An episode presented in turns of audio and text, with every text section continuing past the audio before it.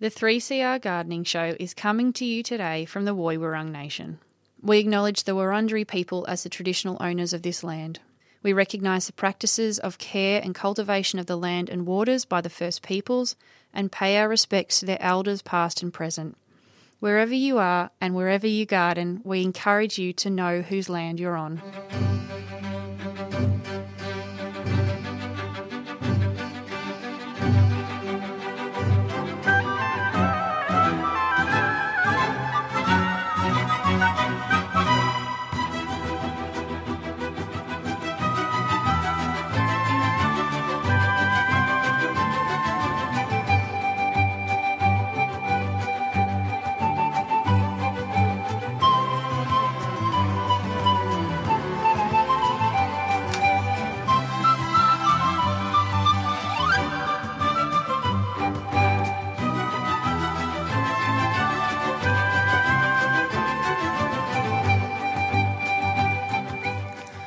Good morning and welcome to the 3CR Gardening Show.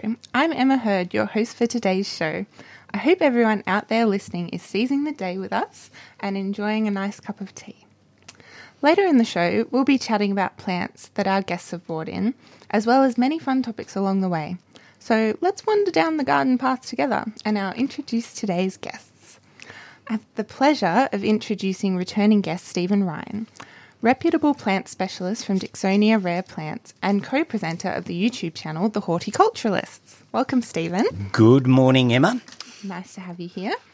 Also with us is the wonderful Jeremy Francis, reputable plant expert from the Edwardian, Arts and Crafts Garden, Cloudehill in Olinda. Welcome. I don't think I've ever been called reputable before. Oh, I think. And Well, there's a first for is- everything. and certainly Oh. Stephen has never. Well, I'm glad to be the first. yeah, welcome. How are you both? Well, I Very- can't complain. Oh, very good. Yes. It's- yes. Uh, It's all getting morning. slightly Yep. autumnal out there. Yep. Yeah, it's nice, isn't it? Yeah, I do like the autumn. It's got to be one of my favourite seasons. You still get some nice days. The weather tends to be a little more settled, so it's not often as windy. Um, and yeah, and you know, if you get a little bit of mist or you get a little bit of rain as you go along, um, it's yeah, there's something about the mellow fruitfulness of autumn that I enjoy. Yeah. Yeah, it's my favourite time of the year. Yeah, I agree. I really think it's a, a gardener's playground. And of course, when you do live in the hills, as we all do, albeit different hills, Yes. um, of course, we're sort of heading towards that crescendo of the autumn in a sense when you know mm. autumn coloured leaves are starting to turn a little bit. Yeah. i've got virginia creeper turning at the nursery and there's a few maples around my area that are already starting to show colour. So um, the- uh, yes it's it's about to start. But I would say the inflorescences last a bit longer for us, you know, so mm. that's nice too. You get what you're talking about the mellowing of the mm. colours of autumn and the senescence of the leaves, and then you've still got. You know, flowers Yeah. coming through. Like I've still got dahlias and my miscanthus is just flowered. Yeah. Like it's just so beautiful. Yeah, I've got my little uh, autumn cyclamen coming up in drifts all over the garden at the moment, looking Yeah. gorgeous with their little pink and white shuttlecocks everywhere. Yes. Um, and they're always a good harbinger of the season as well. I do like Mm. the little um, cyclamen hederifoliums. I think they're such good little workhorses. Yes, you're Mm. right. They're they're good harbingers, and so are the the belladonna lilies. Oh They're- yes, yeah, they're, they're a little up. more overt. Well, yes, yes. yes, with their great big pink or white trumpets, but Yes, they're they're pre- great fun. I do prefer the subtlety of the of the cyclamen, Yeah. but the the belladonnas really, you know, make a pop. Yes, They certainly do. Yes, we slashed our meadow a couple of days ago, and Mm. um, yeah, a few um, uh, autumn crocus. Oh yes, Uh, you the- probably have a few colchicums coming yeah, up, the- things they- like that. Yeah, the the colchicums and. Uh, And do you but, feel bad the taking them belladonna- down? Well, yes, we we shaved off the uh, well a few the, the early flowers, but the There'll the- be more. But, but they, they keep coming for quite a long time. Yeah. And and yes, and the belladonna lilies shot up, and you think, where on earth did they come from? They're one of those plants, aren't they? They just suddenly erupt out of the ground. Uh, at a, s- somehow or another, they just seem unexpected because they're such big, blousy, sort of high season flowers in a way. Mm. Yeah. And for them to come out as they do at the, right at the end of the season. And um, very frequently, people have them in their nature strip, so it's just like lawn, and then boing. some belladonna lily, and they just. I mean, I do like them, but they look quite odd. Yeah, they- well, I think a lot of flowers that come up without any sense of having foliage with them do look slightly Yes. weird. Yes. And sometimes it can be hard to sort of sit them into a garden setting uh, and make them look natural because they almost look like somebody just shoved flower stalks in the ground. Mm. Well, I mean, that's yeah. what people have just shoved a few bulbs in the ground. Yeah. So I guess you can say, really, that. Yeah. I mean, th- they don't really naturally occur in Australia. They've No. Mm. been planted. So. Yes, yes, not all that natural. No, no.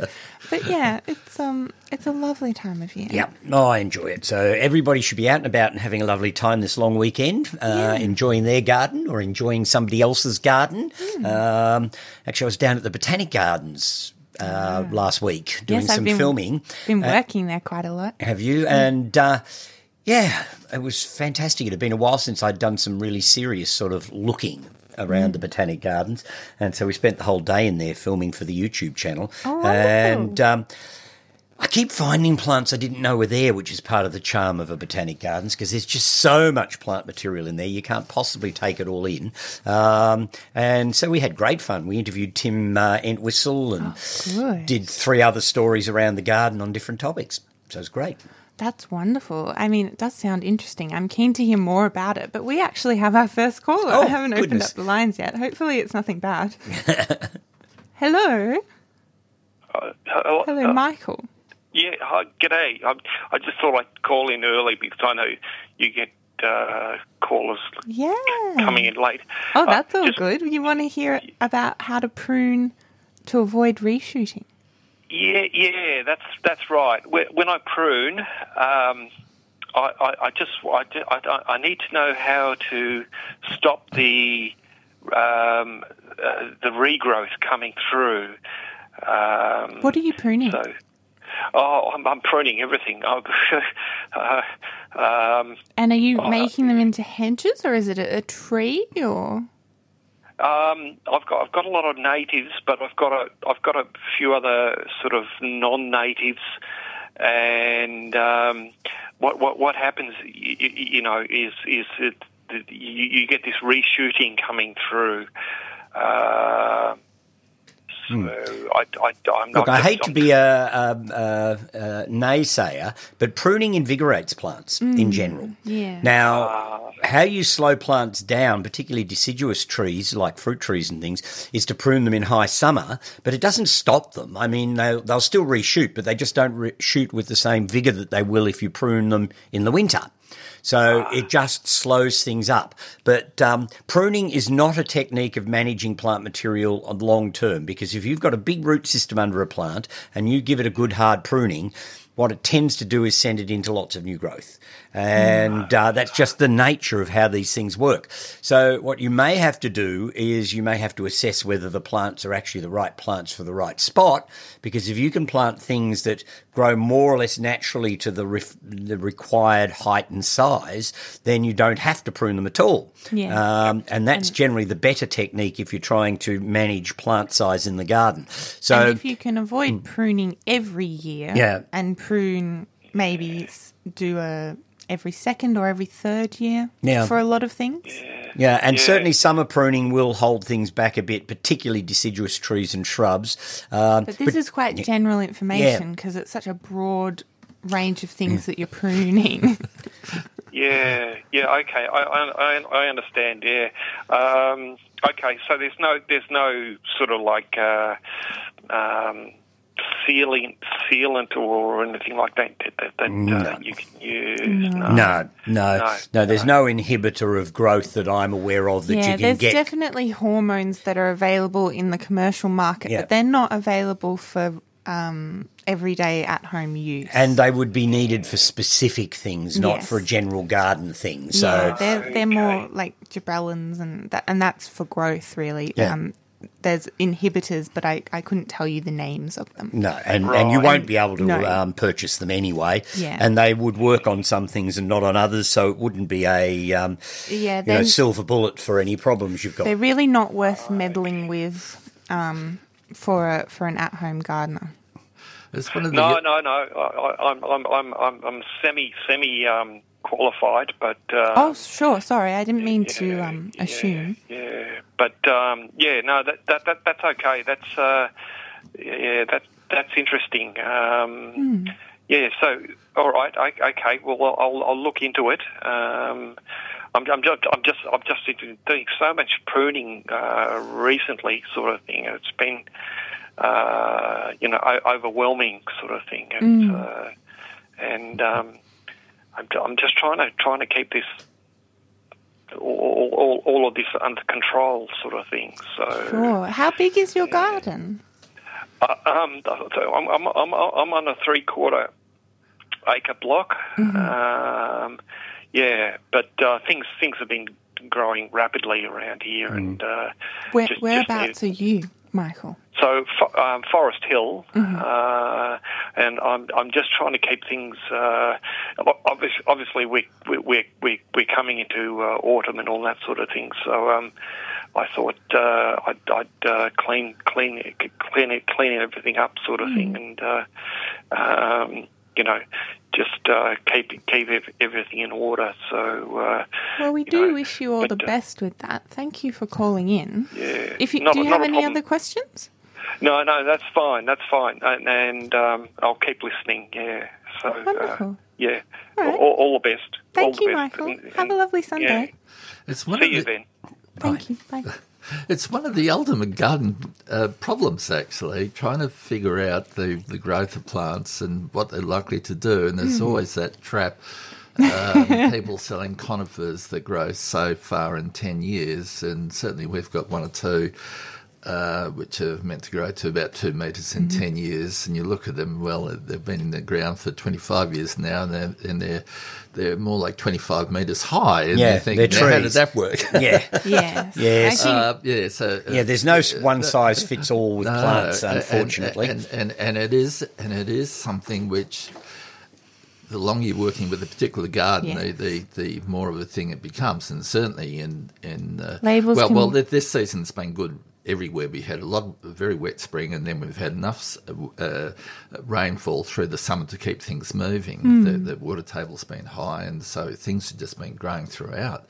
yeah. Um, but it's a it's a big problem in that this is absolutely at the centre of uh, gardening in well Mount Macedon and and uh, and the Dandenongs where you where you, the trees have their roots right down into the water table and they just keep moving and, and you mm. walk into old gardens and and they're always overgrown and and the whoever planted them originally and I can think of Ed, walking into Edna Walling Gardens and thinking well it was a herbaceous border somewhere here but where yeah, yes, it's all it's gone. turned into a forest Yeah, Yes. Uh, and um, yeah, well, garden is gardening is not a, a destination; it's a journey, definitely. So Yes. it's it's got to evolve and change. And I, I have to say, I've got my garden now is 35, 40 years old, um, and I started from a basically blank canvas.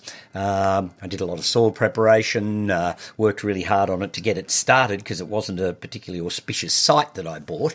Um, And now some of my trees are getting to a stage, and you think, well, do I need it anymore? You know, sometimes you just got to assess the tree and say, is it still functioning for what I want it to do? Yes. And if it's not, I don't have any real qualms about removal. I think Yeah. that's easier sometimes than um, uh, than trying to manage the size of a tree. and if sometimes in, it's if in doubt, call an arborist. yeah, well, exactly. Uh, but certainly, you know, I know enough about what I'm doing in my own Yes. garden to decide. All right, well, that tree's now uh, overshadowing everything. The garden's losing some of its oomph, so Mm. Oh, yes. I need to reassess it. And I quite like the idea that you know I grew that. I've enjoyed it. Uh, it's now time for it to go because some people can't see their garden for the trees. Mm. Oh, yeah. So you need to assess everything that's in the garden and say, all right, well is it just a green thing that's there and Mm. I'm just keeping it because it's there? Or would it be better gone and I've then got a gap that I can put something new and more interesting into Oh, potentially? yeah. So- Managing your canopy is lots of fun. Like yeah, and you know, it will. I spend uh, quite a lot of time travelling overseas, and one of the gardens we visited in northwest France that belonged to Princess Sturdza. Um, her garden staff uh, spend a good percentage of the year thinning canopies and opening up and making things more transparent, um, and so that you can see through the canopies of all her trees, and and the light is allowed through from above. So sometimes it's not a matter of removal of the tree, but it's a matter of thinning it out and opening it up so that it allows for more light and, and interest in the garden. So Yeah. um, Well, we have a small Quercus robur, and it was overshadowed by quite a large Fraxinus. So we, we trimmed the Fraxinus down quite a lot, and now it's flourishing. After only about a year or two, it was kind of languishing in the shade. It just Yeah. wasn't getting enough light, and there was a lot of dead wood in it. So we pruned a lot of the dead wood out. I, I expect it's quite stunted for its life because there is uh, a peppermint gum and a acacia. Oh, it's a blackwood, and it's you know giving lots of shade as they tend to do. ultimately we've got to think in terms of spaces. Yes, and yes. and, and uh, vegetation forming blocks and, and the spaces, and you, you actually main and a, a gardener really in the in the medium to long term has to maintain spaces. Um, and, Mm. And uh, voids and- pruning is is right at the heart of it, of course. Right, uh, where we're right in the middle of uh, renovating a, uh beech hedge, which Mm. was planted back in 1992. Oh yes, I know that hedge well. It's just beautiful. well, uh, But well, three years ago, it was up a metre higher than it should have been. It was, and it was three metres wide. In fact, it was a little bit more than three metres wide. And so, um, the winter before last, we cut it right back to the trunk on one side, and cut the top off um, um, a little bit. We we continued that process process a little bit this summer, Hmm. and this winter we're hoping to take back the remaining face, Hmm. but it looks very peculiar at the moment. It's, Yes, it's a very tight hedge on one side and a very loose hedge on the other. a lot of gardening is trusting the process, Yeah. isn't it? well, that's right. Yes, you've got to look far enough ahead. Yes, yeah, and, yes. The, and the theory of spreading this over two or three years is to reduce the uh, the pressure on the individual trees. yes, hold the vision, trust It's- the process. and and, uh, and that's particularly important with beech because the the beech have a very thin bark, and if you expose that bark to direct sunlight, uh, You don't wanna you damage the burn bark, and the, and you and the hedge dies. So it's you, you've got to do it little bit by little bit.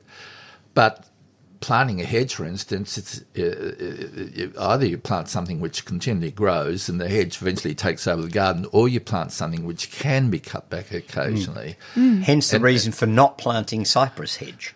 Yes, yes, cypress macrocarpus, uh, well, they do take over gardens. Yeah, so they they, do. they become magnificent, but all you have is a hedge eventually. Yeah, Yes. yeah, because you can't cut, cut back below Yep. greenery. So as soon as you go back into old wood, that part of the hedge dies. So yeah, so macrocarpa and some of those other cypressy type hedges, they can look really smart if they're beautifully trimmed, uh, and and because it's so fine, it makes a lovely textural quality. But yeah, they're not a good long term hedge, I don't think. Not in, specifically in a smallish garden.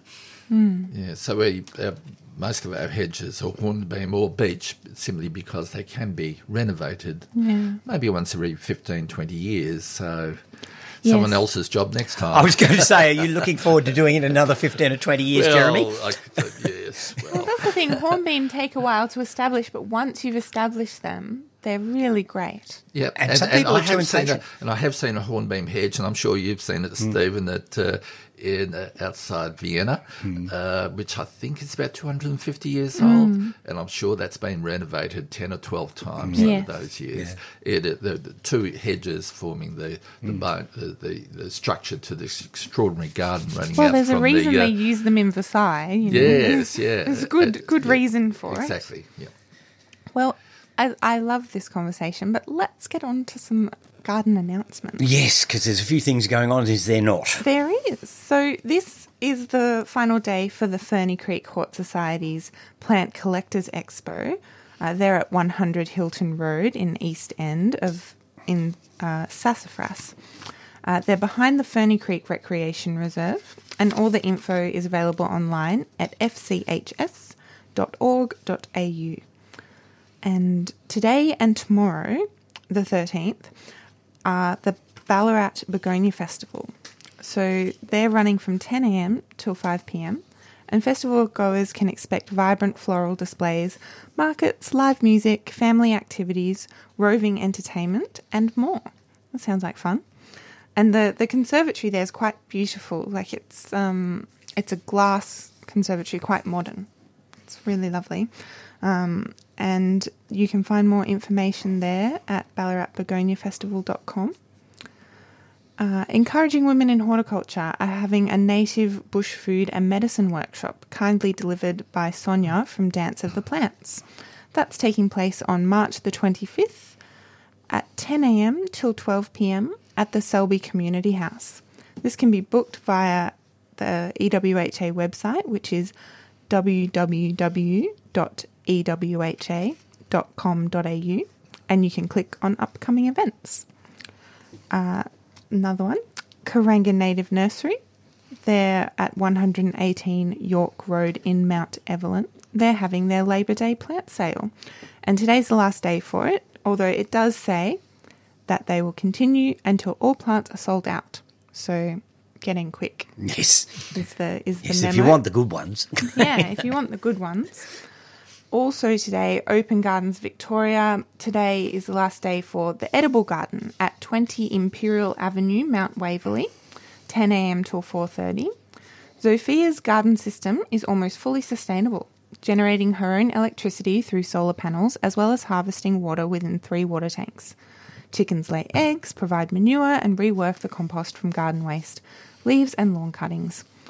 It includes a worm farm and ponds for edible water plants and habitat, beehives for pollination and honey, espaliered apples, limes, pears, apricots, avocado, nectarines, and lemons. There's big raised veggie gardens and no dig beds. So there's lots there that you can ask her about, you know. If if you're starting out, this is or, or if you're if you're quite well versed in gardening. It sounds like a lovely garden to attend.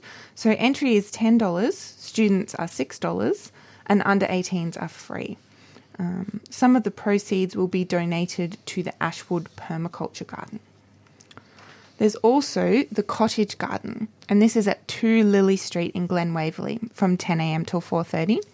Terry's eclectic garden on a suburban block has evolved since 1994 and is home to a myriad of roses, a variety of fruit trees, medicinal plants, um, and they share their beds with perennials and native plants. Everything in the garden is designed to encourage birds, beneficial insects, and other wildlife, and it's all off tank water. So, again, the prices are the same as before $10 for adults, students $6, and under 18s are free.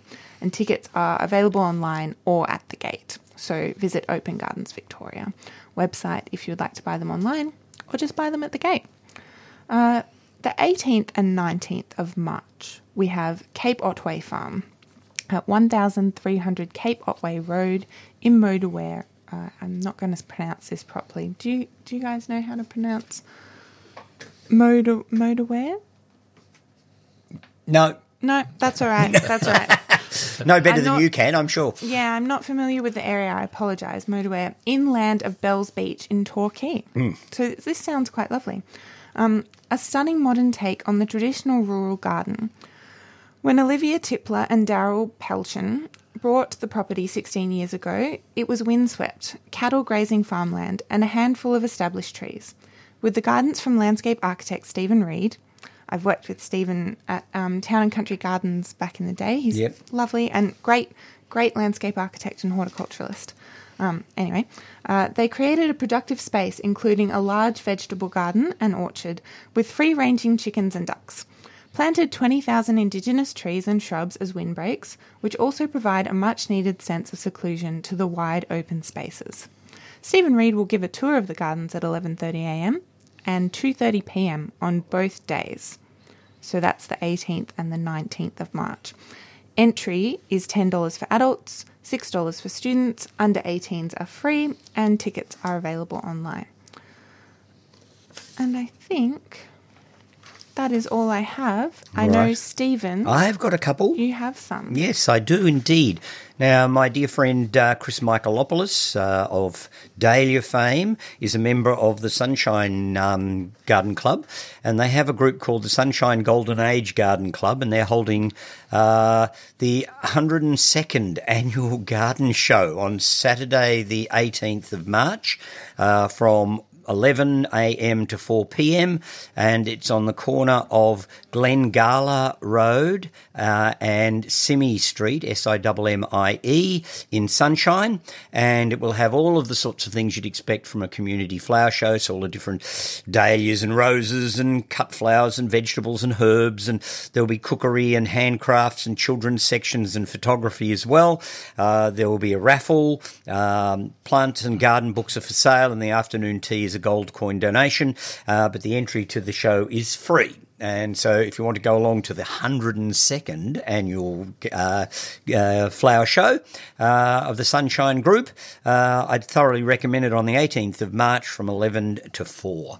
So, And location? uh, it's the um, Glengala uh, Community Hall uh, on the corner of Simmie Street and Gl- Glengala Road, Sunshine. So if you're in that part of town, I definitely recommend it. It should be great fun.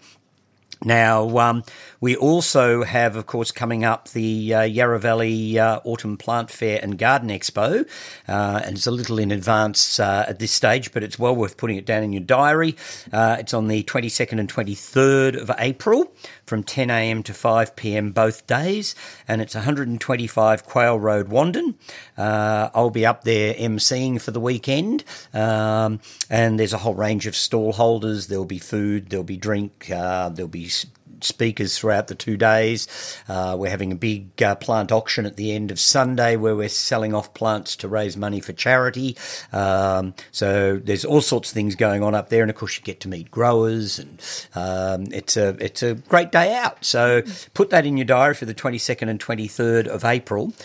Now, the Growing Friends have got a plant sale coming up too, and I've got their brochure. But if Lucille is listening, she said something at our meeting the other day about date changes, and I'm not sure whether this brochure is now actually up to date. So, and this is the Geelong friend. no, no, this is the Melbourne Growing oh, Friends. good. Yeah, so it's the Growing Friends for the Melbourne Botanic Gardens.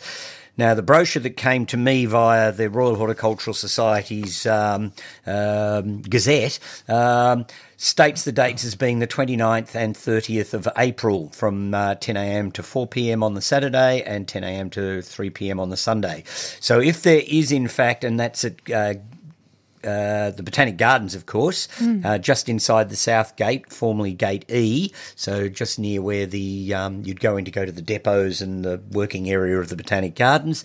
Um, I enter for entry is free. Um, and the catalogue will be online one week before the sale so that you can see what things are likely to be available, sort of get your ideas about what you're going to go in there and snaffle up as quickly as you can. So if the dates have been changed, and I'm hoping Lucille's listening to the program, she usually does, or one of the other growing friends, if the dates are different, please ring us in and let us know, because I'm now confused. so they're the main um, events going on that I have got, in fact, um, paperwork for. So Thank there you, you, go. Stephen. And I told a lie. I have one more. Oh, well, that's all right. Uh, Sunday, the 19th of March, so next Sunday, is Garden Relief Day. So, this is a program established by the Garden Centres of Australia in 2014 that focus on, focuses on the benefits that plants and gardens provide to enrich our lives.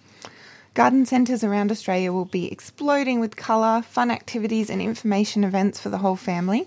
At the same time, there'll be fundraising for the MITO Foundation, so MITO, MITO Foundation. Garden Relief promotes the benefits of surrounding yourself with living plants, enjoying time in any garden, savouring produce or fragrance produced from the garden, so lots of sensory activities, a simple or simply being able to enjoy the fresh, clean air and calming view of gardens. I think that sounds really good. I think we all we all enjoy that, don't we? Research and yeah, research and studies continue to identify new ways that plants and gardens enrich our lives. Since 2015, Garden Relief has raised $350,000 for Beyond Blue. Thanks, thank you to all participating garden centres, key suppliers, and their customers for their remarkable support. Go to gardenrelief.com.au to find participating garden centres near you. And this message is colour for health because gardens and colour are proven to be beneficial for positive mental health and well-being. So, colour in the garden. I'm sure both of you are very strongly aware of the benefits of colour in the garden and how to design with it. Well, one hopes one has some feel for it. Yes, after years of doing so. Yes, yes. We've both got our little piles of colour in uh, this morning. Yes. Yes. Well, I I'll- just just one thing, just thinking of hmm. announcement, I'll- and, and I should have checked on this before I came, but the the international the, the landscape design conference is on this coming weekend as well. Yeah. yes, it and is. actually registration closes today. So if you Oh, would it ex- like, right today yeah. is the final day to register. It is not sold out, but hmm. today is the last day. Yeah, it's look. And should be worthwhile, it's interesting, always good. well, Fergus Garrett will be hmm. speaking, and it goes on from there. The- the- Oh, the- yes. and, and and of course, there's been a change in the um, people running the conference. Yes, it's Fleur now. Um, and uh, yes, uh, uh, and of course, the, the previous conference was wiped out by COVID, so they're going to a huge amount of trouble this time to make sure that it all goes beautifully. Well, I'm, And so I'm not going to be able to make it, but I'm quite Yeah. excited. A friend of mine from America is one of the speakers, Sean Hogan um, Yes. from, yeah, from uh, Cistus Design Nursery at, uh, in Oregon. And I'm hoping he's coming to stay with me for a few days after the whole event's over. So uh, that should be fun. Yes, and I understand there's a connection there with antique perennials. Uh, Uh, there could well be. yeah, Um, so I think uh, he was instrumental in helping antique perennials uh, recover from Hmm. the disaster of 2009 at Kinglake. Uh, so very interesting person. Yeah, and so generous. Sean will definitely be worthwhile listening to, I'm sure.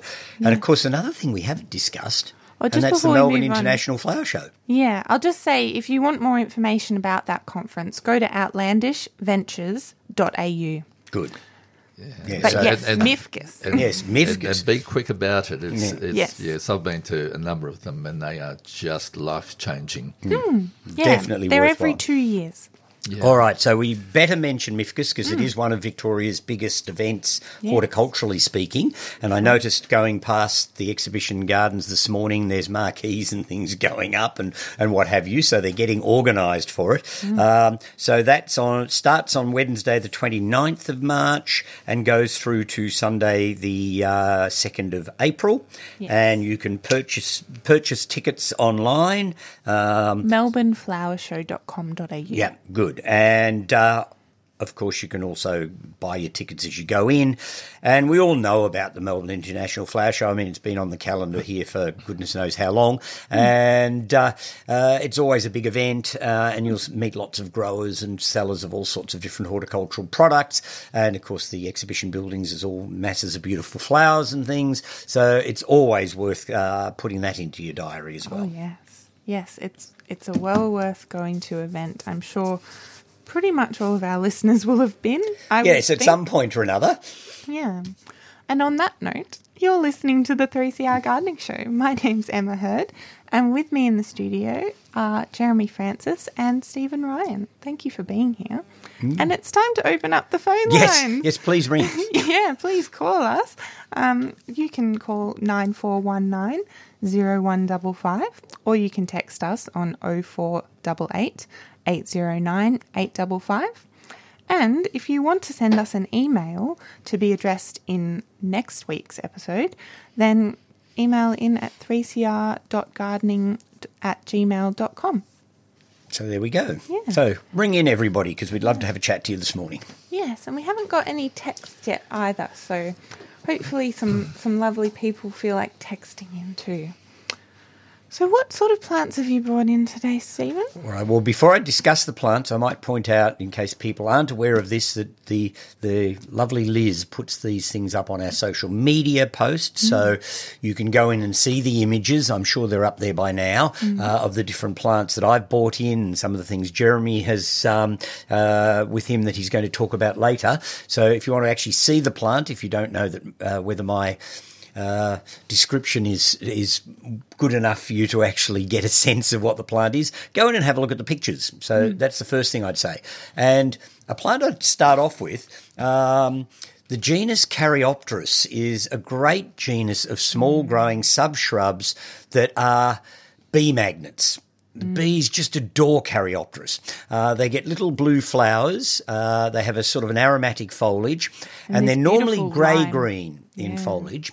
Uh, this one is a well comparatively new cultivar called Hints of Gold, and it actually has goldish foliage with the blue flowers, which I find really rather appealing. I have to say. It works pretty well. Yes, Yeah. we use it in our warm borders. Yeah. uh, little strip of it. Yeah. Yeah, and it's a really nice little plant, and it flowers nice and late in the season, so it keeps the, the border looking interesting. And the goldish foliage is pretty from spring right the way through.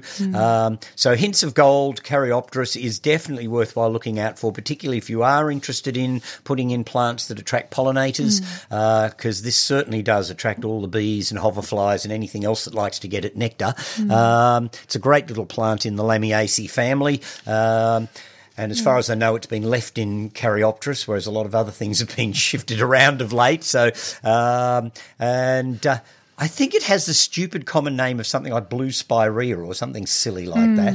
Um, yes. it doesn't make any sense to me. But anyhow, uh, I think Caryopteris is a perfectly legitimate name, so we'll stick with it. And Hints of Gold, I think, is a particularly useful plant. Uh, they're sun loving, they're drought tolerant, uh, they're not fond of really heavy wet soils, uh, but apart from that, they'll grow in most sunny aspects. Yeah. And it is actually one of the few gold things that doesn't seem to scorch when you get a really stinking hot day. That's really great. Yeah, so a good little plant. So hints of gold. So I definitely recommend that one. It's a, a lovely little plant, and as I said, it's a great insect attractor, and we're all very enthusiastic about our pollinators now, are we not? Yes. It It's a- looks like Jeremy's brought in some good pollinating things. Let's let's see what what Jeremy's Well, lots got. of yellows and Yes. and uh, uh, and uh, one or two purple re- Mm. uh, purples and, a, and red and the persicaria. Yes. Uh, and I managed to lose track of its name. But the Persicaria, some we're, we're finding are really, really Mm. good. Uh, much tougher than people expect. That's good. Um, Not as much and, water as uh, and- think. Yes, exactly. Um, and most of them come up with um, well, flower, well, bottle brush flowers, but tight Hmm. bottle brush flowers, uh, going from whites through to pinks through you to this one, which was a which is a crimson. Um, and um, there's there's a there's a lovely one called um, lilac squirrel, which we've grown for the first time this year. Which they, they, they all have interesting foliage, and this one has bluish, glaucish uh, foliage, um, very attractive, and big bottle brush, um, pale pink flowers. Do you find the eastern spinebills come? Oh, everything! yeah. uh, they're darting across the borders the whole time. Mm. You, you just every time you walk along, there's there's half a dozen of them. Yeah, especially if you visit Cloudehill early in the morning or in the evening. They, they seem to visit every flower three or four times mm. during the Yeah, day. you- They're very busy. Mm. Um, and uh, then some of the yellows, we, we started off with the warm borders not planting yellows, but uh, nowadays we use it, that yellow really dominates. So we have a couple of the Rudbeckias, uh, Goldquelle, which is a double, getting up about a metre high. And um, one of the heleniums, maybe using four or five of the different heleniums. And I, I absolutely think these things are fabulous. Uh, the intricate little flowers, um, and uh, as they drop their petals, then the cones take over, and so they hold their spot in the garden for a long, long time. They're, they're quite good through the winter as well. Um, and um, the Verbena bonariensis is, is making itself at home, spreading along both the, the cool borders and the warm borders, and it works in both of them. Really, we just have to make sure it doesn't. It's a over. management issue, Yes, isn't it, with some of these it is. plants because they, they have a zest for life. They like to self seed around. Um, but the thing I like about Verbena bonariensis as a garden plant is it's so see through that it doesn't matter whether it's at the front of the border or the back of the border, wherever it sort of comes up, you can see through the plant. So you don't end up with that sort of greengrocer's staging look to a border sometimes. You know how you, Absolutely. you, you sort of Uh, uh, plant with the different yep. heights involved. Yes. And it can become rather staged looking. Yes. Verbena uh, bonariensis for us gets up two metres high, and it can pop up right beside the path, and it still makes sense. Yeah, You're Yeah. absolutely right, Yeah, Stephen. yeah, great plant, but you know it. it it is. I, I mean, I'd rather have to manage a plant than actually have to mollycoddle one. Hmm. And so, if hmm. you've got a plant that's got a zest for life and you have to manage its excess seeding, um, that's sometimes better because it'll often pop up where you might not have got it in, or you hmm. might not have thought to put it, and it can work really well. And and if it's just a matter of pulling out excess seedlings, I don't see that as a major issue. And it, It- really it's it's something which really enjoys the heat. I've been growing up for a very long time. I grew it back in the eighties in Western Australia in a very hot, dry area, but an area that would, which I was watering and. Uh, the, this verbena would seed at the rate of several thousand Yeah. per metre, and it was quite a bit of fuss and bother to to weed it back to something which made sense. Uh, but it was still worthwhile growing. I, I, uh, I, I think it, it's uh, for us. It's pretty safe. I think of warmer, wetter areas, it could become a bit invasive. Yeah, it could be a weedy plant Yeah, in certain yeah. areas. So yes, a bit of thought about using it's probably well, not I'm a bad under idea. eucalyptus regnans, so that keeps things well suppressed. Uh, and the other one I have is uh, I've got two different miscanthus. Now, um, one of them um, is, if I can figure it out, yep.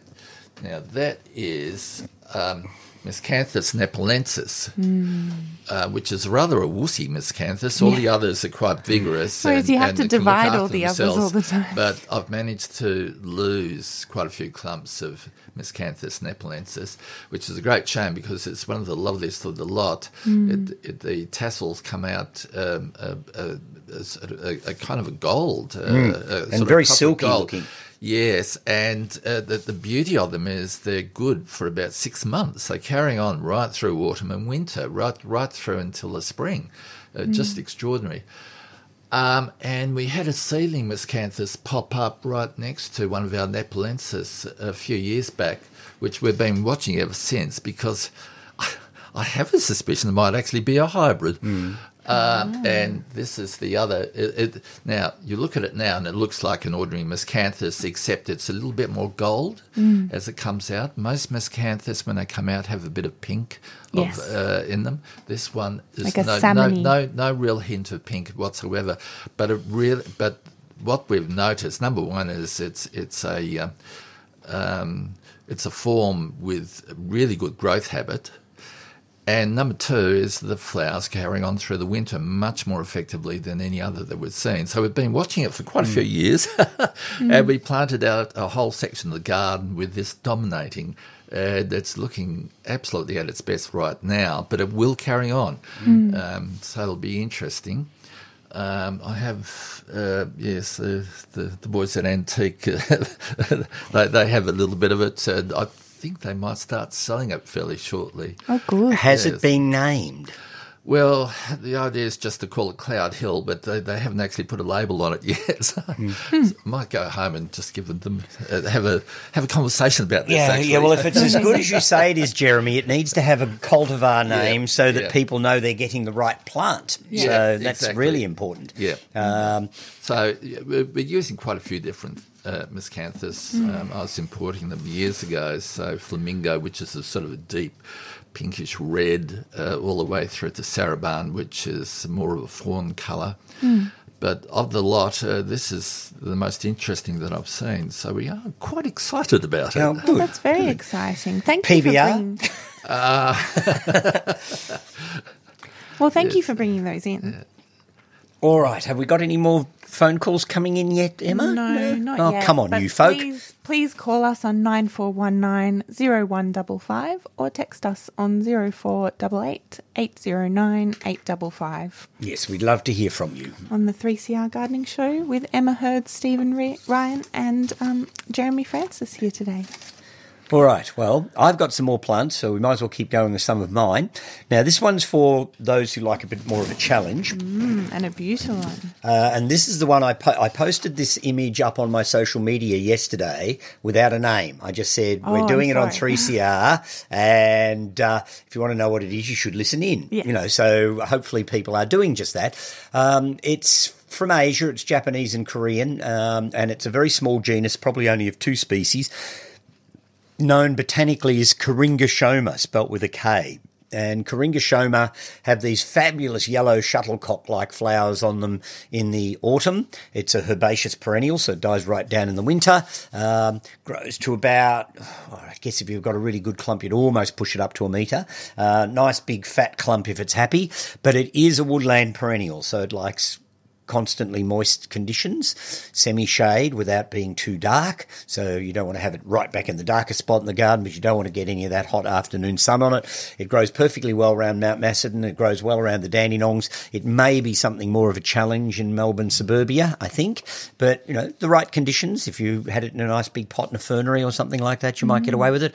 It's got large, almost maple-esque like leaves, which are quite handsome. And the shuttlecock cock flowers are lovely. This is Kirengeshoma palmata, and the other one that you occasionally come across is one called koreana, which has uh, almost black calyxes and darker stems, but otherwise they're similar.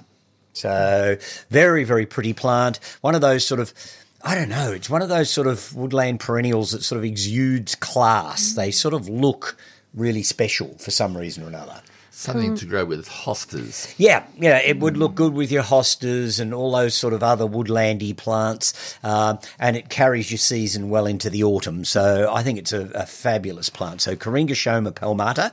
Um, not easy to get because it is rather slow to multiply, so you know it takes time to build up stock of it, and because of its specific growing requirements, it's not going to be everybody's taste in plants. Mm. Um, because there'd be nothing worse than having a really scruffy, miserable Kirengeshoma. Um, mm. So if you're going to grow it well, you need to have the right conditions to grow it in.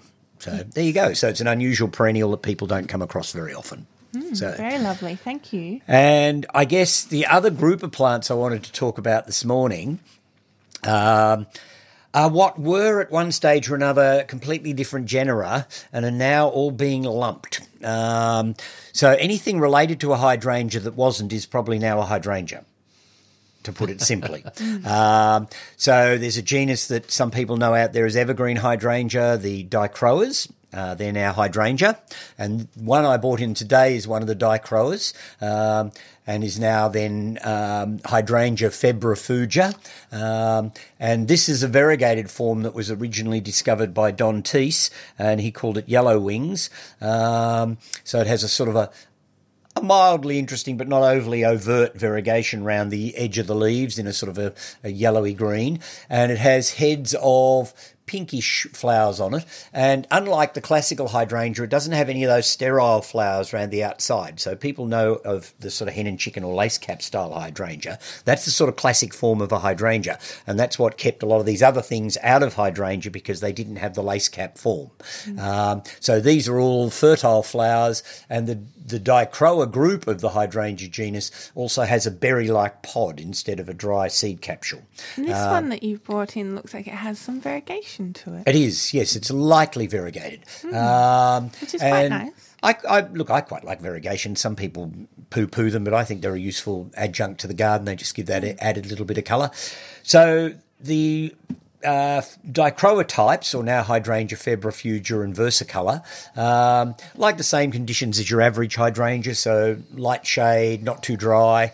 Uh, this particular one will push itself up to a shrub about a metre and a half um, and flowers late in the season, and it has this very soft pink to white flower heads on it. And you treat it like you would a classical hydrangea, prune out the old flowered wood, leave the stronger young canes in place.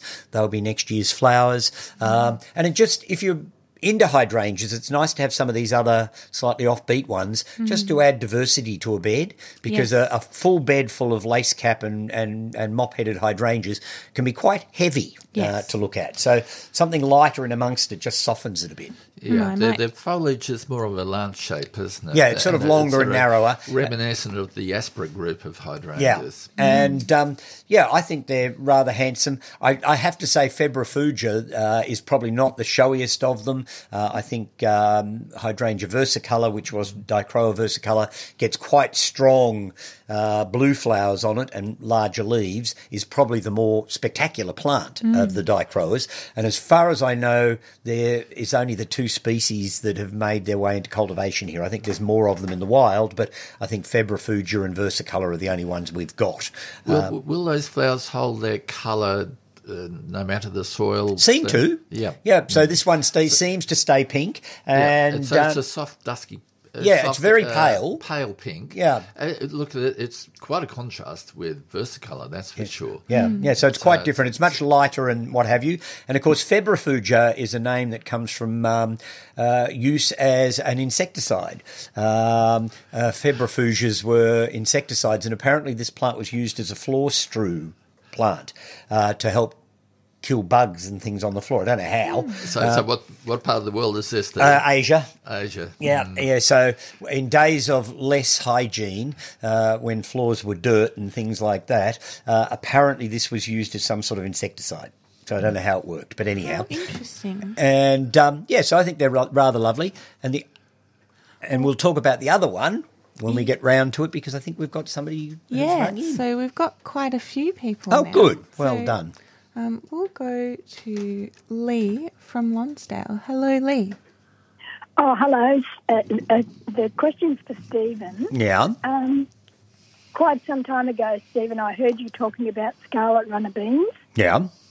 Um, I can't find them anywhere to buy, and I'm wondering where I can get them and what time of year I plant them. Well, you plant them in the spring, uh, and you Right. should be able to buy them from the Diggers Club. I'm, I'm Oh, absolutely positive that you can. Yeah, can. so I, and in fact, I think they had a couple of different forms. They had the classical scarlet runner with its scarlet flowers, and there was one I think called something like Pink Lady or something like that that had pink and white flowers, um, same sort of beans on it, but a different flowered colour. So I'm sure you would get scarlet runner beans from. Um, from diggers, and they're also known as seven-year beans because they're actually a a perennial bean, so they keep coming back year after year for quite some time. So once you've got them in the garden, you don't need to replant them every year; they'll come up from the root systems of the previous year's plant again. That's what appealed to me, actually. Yeah, and I do love them as long as you don't leave them on the plant so long they become woody.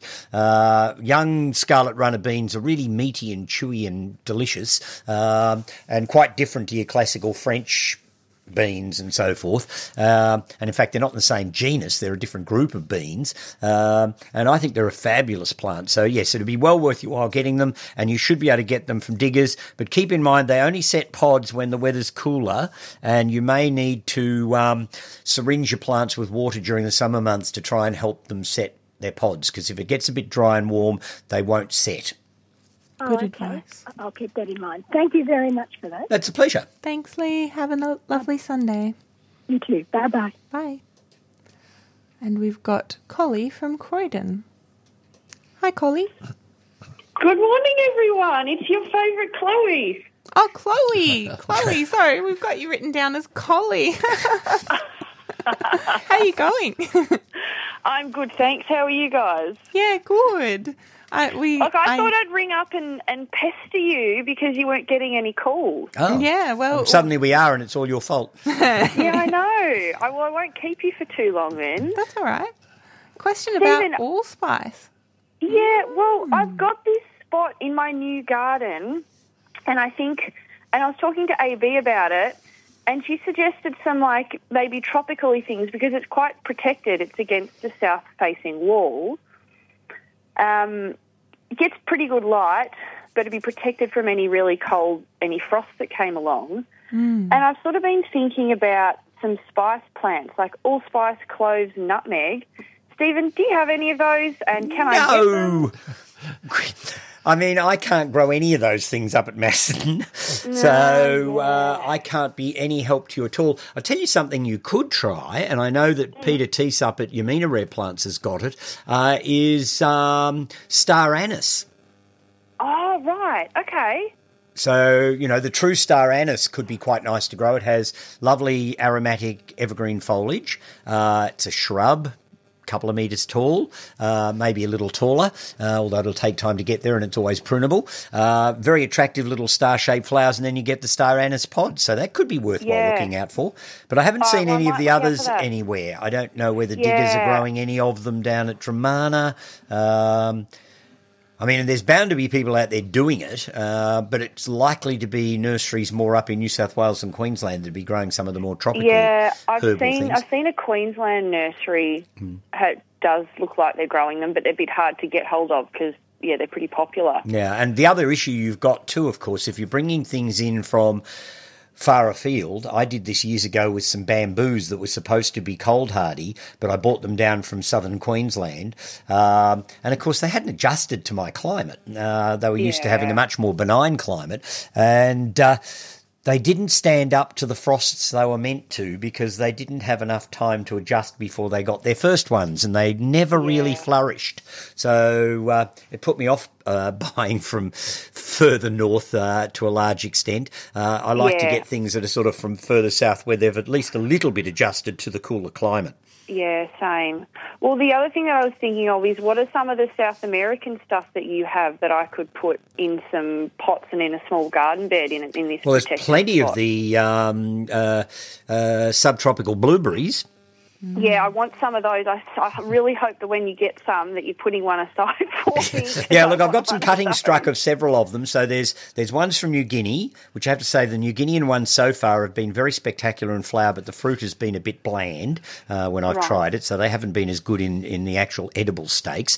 Uh, the South American ones, though, have been very good. The Macleanias and the uh, Disterigmas uh, have turned out to be quite tasty berries, uh, and the agapetes from the Himalayas. Uh, many of them seem to have quite tasty berries, so you could try any of those, and they can also grow in hanging baskets, of course. So you could have them up in the air in that sort of aspect, and have other things growing under them.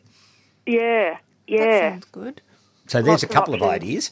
Yeah, well, we'll have to chat a little bit further about some of the cool, weird stuff that you have because Yes. I think, yeah, Well, I tell you what, I have Um, got up there if you're looking for edibles, but I don't know what it tastes like because I don't think it's ever been grown in Australia to the point of doing that. But there's a thing called Geissanthus vanderwerffii that comes from, I think, Ecuador, for the mountains of Ecuador, and it's in the Primulaceae family. It has very attractive leathery dark green leaves. It's supposed to grow to a shrub or slash small tree. It gets pink to white flowers and edible berries, and I don't quite know what that means, but uh, it's only been named about a decade and a half ago, so it's comparatively new to horticulture. And I've got two plants of it to sell, so I'd love them to go to people who really care. yeah. Well, Chloe Guys, and I will take one each. yeah. Sounds lovely. Thanks for calling in, Well, Chloe. That's all right, Stephen. I might come up to the nursery after Easter. And What a good idea. I want to have a chat to you about some other completely unrelated things anyway, Chloe. So I'm quite pleased you've Awesome. rung because I was going to give you a ring anyway. So if you are going to come up and see me at some stage after Easter, that Yeah. would be fabulous. Oh, Well, good. you and I rostered on together in two weeks' time. Oh, so we are we? catch up then too. Oh, well, there's that. All right, good. I hadn't even looked that far ahead yet. All right, thanks, guys. I'll let you go. Thanks, Chloe. Have See a lovely soon. Sunday. You Bye. too. Bye. Bye. Now we have Margot from Mount Macedon. Dad, Hello, Margot. um, I've got a, two questions, so I'm feeding back just a sec. Just a sec. We're on Is that hold. better? Well, we can hear you. Can you hear us? I can hear you now. That's it. That's much Good. better. Gooder. I had the hope going, sorry, doing everything at once. Um, Stephen, I just wanted to know whether you ever have thought about a succession plan for your wonderful nursery. Because No. you might retire in another, you know, so many years. I'm not saying you're old, but I'm getting there. I've got a birthday coming up in about a fortnight. So, yes, I am getting older, and no, I haven't thought about a successional plan. I don't quite know how it would work. Um, I, I think it's one of those things I will either die in harness and then somebody will have to just deal with the uh, mess I leave behind. Um, Well, we love succession plans at the Royal Botanic Gardens. Yes, well, I bet you do. Um, it's actually a it very- would be lovely if somebody was out there that would uh, take on my nursery when I go, but I'm not in any hurry to go. So yeah, don't be going. yeah, yeah. So if anybody wants to get involved, they can, but they're, yeah, they're not going to take over for a long time. No, well, we understand that. But I'm just saying, put it in, you know, some your mum. And, uh, you know, maybe you could get an apprentice that's really interested in rare plants and things because once your sort of nursery goes, you know, there's that source of, of plant uh, life gone. Well, and and unfortunately, that's already been happening a bit, as you're mm. well aware, Margot. There's quite a number of nurseries that have gone or are in the in the process potentially of going, um, Exactly. and the nursery industry is retracting yet more and more, and it's rather we just sad. had Chloe on the phone. Chloe, Chloe will come up for a coffee with you, and then uh, Will Bob's it all be sorted? Will it? Succession, succession sorted. Yeah. well, That's right. Like you and Emma you, and Chloe, you know younger people that are have these interests, yes. and we need to encourage them to sort of, you know, have a look at these sort of businesses Yes. with a view to taking them taking them on. As long as they don't something ever want to be that. rich. yes. No, well, I think most people in the horticultural industry understand that. Yes. Well, a, I'd hope so. rich life anyway, isn't it? Because you, your mind is always learning. You never Oh, know of course it it is. Of course There it is is. something to do with barrier to entry, though. I think it is misleading to say that gardening is uh, accessible to everyone. Hmm. Um, there are, you know, I think there are barriers to entry. Hmm. Um, not to say that you shouldn't get involved. Um, I more mean financial barriers Hmm. to entry. You know, buying plants isn't cheap. You know, and I'm not saying that growers earn a lot of money from them either, but No. there's money taken every step along the way, and it's it's interesting. It's an interesting industry.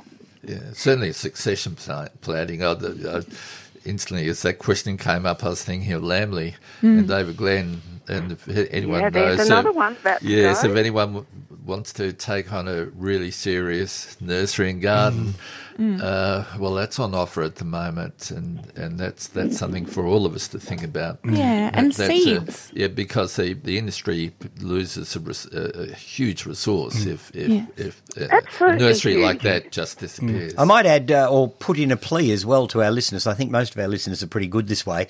But remember that if you don't support your local small nurseries and your specialist growers and, and those doing really interesting stuff, and this could seem like a conflict of interest and probably is, but people who are doing interesting plant material need to be encouraged, and the best way to encourage them is to buy things from them. Yes. You know, don't just them wander in, have a look around, and go. And as you walk out, say what a fascinating nursery you've got Yes. Buy something, even if it's a plant you've never heard of before. It's not going to cost you an arm and a leg necessarily. Um, uh, probably no more than it would to, to buy your lunch out or fill your tank with petrol, for goodness sake. Uh, you could buy an unknown plant you've never tried before and learn about it. Um, I mean, that's what part of gardening should be about, I think. And learning about seeds and propagation. Yes, exactly. You know, so there's lots of things about horticulture that should be sort of engaged with. But yeah, I have to say, Margot, I haven't really thought terribly much about what will happen uh, to my nursery in due course.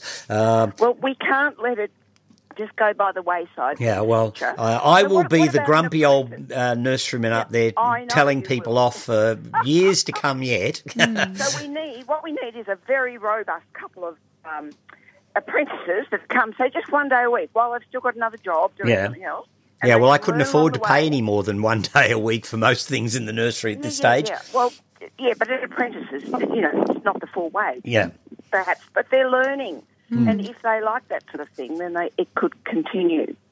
Yes, it could. So I just think it's worth really thinking about because All we right, don't you've, you've sown the it. seed again, Margot. I have thought about it a few times and just put it to the back of my mind. Maybe I do need to start thinking it through because I know a certain partner of mine doesn't want to have a bar of it if something happens to me. But there you go. Understandable. Hmm. Um, and one thing I've just lost because of all that rain we had last year.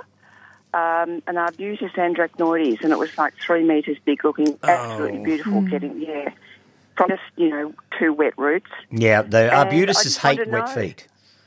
Yes. So Although, having said that, at the moment, Margot. I've got some Yeah. very nice young plants of Arbutus canariensis uh, Yeah, coming along. doing with- all right here. Yeah, and that one I think is a really good one. And I've also got some young plants at extremely expensive prices of Arbutus menziesii, the madrone tree from North America, which is probably the the most potentially stunning of all of the arbutuses. And Simon Rickard's got one in his garden over in um, Trentham that he got from me donkeys years ago. And it's got a trunk on it about, oh, in the old measurements, about two feet in diameter now. And it's a magnificent tree. So I've at last I'll got a few young ones you of that. I'll be up to see you supporting the little nursery. Good. all right, I'll catch up with you soon, Margot. Okay. Bye bye. Bye. Thanks so much, Margot. Bye. Now we have the lovely Anne from Northcote. We've got so many callers. It's just Yeah. wonderful. Oh, that's good. Hello, Anne. Good morning. Lovely to hear from you. How are you? Thank you. I'm well, thanks. It's going to be a nice gardening day, isn't it? It is, I think, lovely autumn weather. How are Yeah. how are you going? You want to hear about moving Yeah. your abutilon? yes, so it's a variegated, and I can't remember, excuse me, coughing. Variegations like sun or they don't like sun. So I wanted to move it into a sunnier spot and also a much tighter spot. So at the moment, it's just starting to flower. It's about two metres tall, and I just don't. Bef- before I start digging around the roots, I wanted to uh, get an idea of what sort of root system. Um, I wouldn't shift Is it. No. Right. I, I wouldn't shift it. Abutilons do not shift well. Yeah. You're far better to start off some cuttings, get some young plants going. they do going. well from cuttings. They're they fairly really easy and to propagate. They'll take a couple of years from cuttings, but they, they do Mm. go. Yeah, you know? and I've just put in some abutilon cuttings recently of two different variegated ones. Uh, one called uh, Pictum Thompsonii, which has yellow spots all over the leaves, and one called Souvenir de Bonn, which has white variegation around the edges of the leaf. Um, and I'll have plantable plants within 12 months uh, in, in you know 15 centimetre pots, uh, ready to go out into the garden. But your old plant is unlikely to, if it survives, it's unlikely to get its vigour back. Right. Thank you for that. That's great advice. Thank you. Well, it's better But to I know also- these things than to go to all that effort and, and then fail. This is perfect because I would have experimented, lost it, and, and you're such a wonderful resource and so accessible. So I really appreciate that. Also, wanted to say that um, Ben Booker gave us some a tonic tip on the tomatoes recently on the program, and I've used it. It's great. It works really well. So with seaweed, um, aloe vera, and molasses, and it's a spray, um, and it helps to take up some of the. Oh, I can't quite remember, but it was. It's a great tip, and it's worked for me. So. I always get some good benefit from Sunday morning, so thanks everyone for your time and your effort. Well, Yeah, thanks no, for pleasure. letting us know, Anne. Well, I hope Ben's listening today, but um, if he's not, we'll pass that on. Thank you so much, Anne. Okay, bye for now. Bye. Oh, that was lovely. Yeah. We've also got lots of texts, so Oh, well, we better ready. get through some of those too, I guess, Get then. ready. Hello, panel. Can you tell me if belladonna lilies are a weed? I was given five bulbs five years ago, and every year they seem to duplicate. I'm terribly, f- not terribly fond of them, so I have dug them up and I'm going to put them in the garden waste bin. Am I therefore spreading it more if I do that? Charlotte from Carnegie. They are considered an environmental weed in Victoria. Yeah. Having said that, though, there's a lot worse ones. Yes. So I, I think of them as a comparatively benign weed. Yeah. Um, if they're going into the green waste bin, they should be hot composted. So, you know, if the council's dealing with their green waste properly, it shouldn't be an issue. Because they don't dump it out into the wild. I mean, it goes into their composting system. So it should be fine. Having said that, though, there might well be a neighbour or friend or somebody else out there nearby who loves belladonnas and would be very happy to take them off your hands.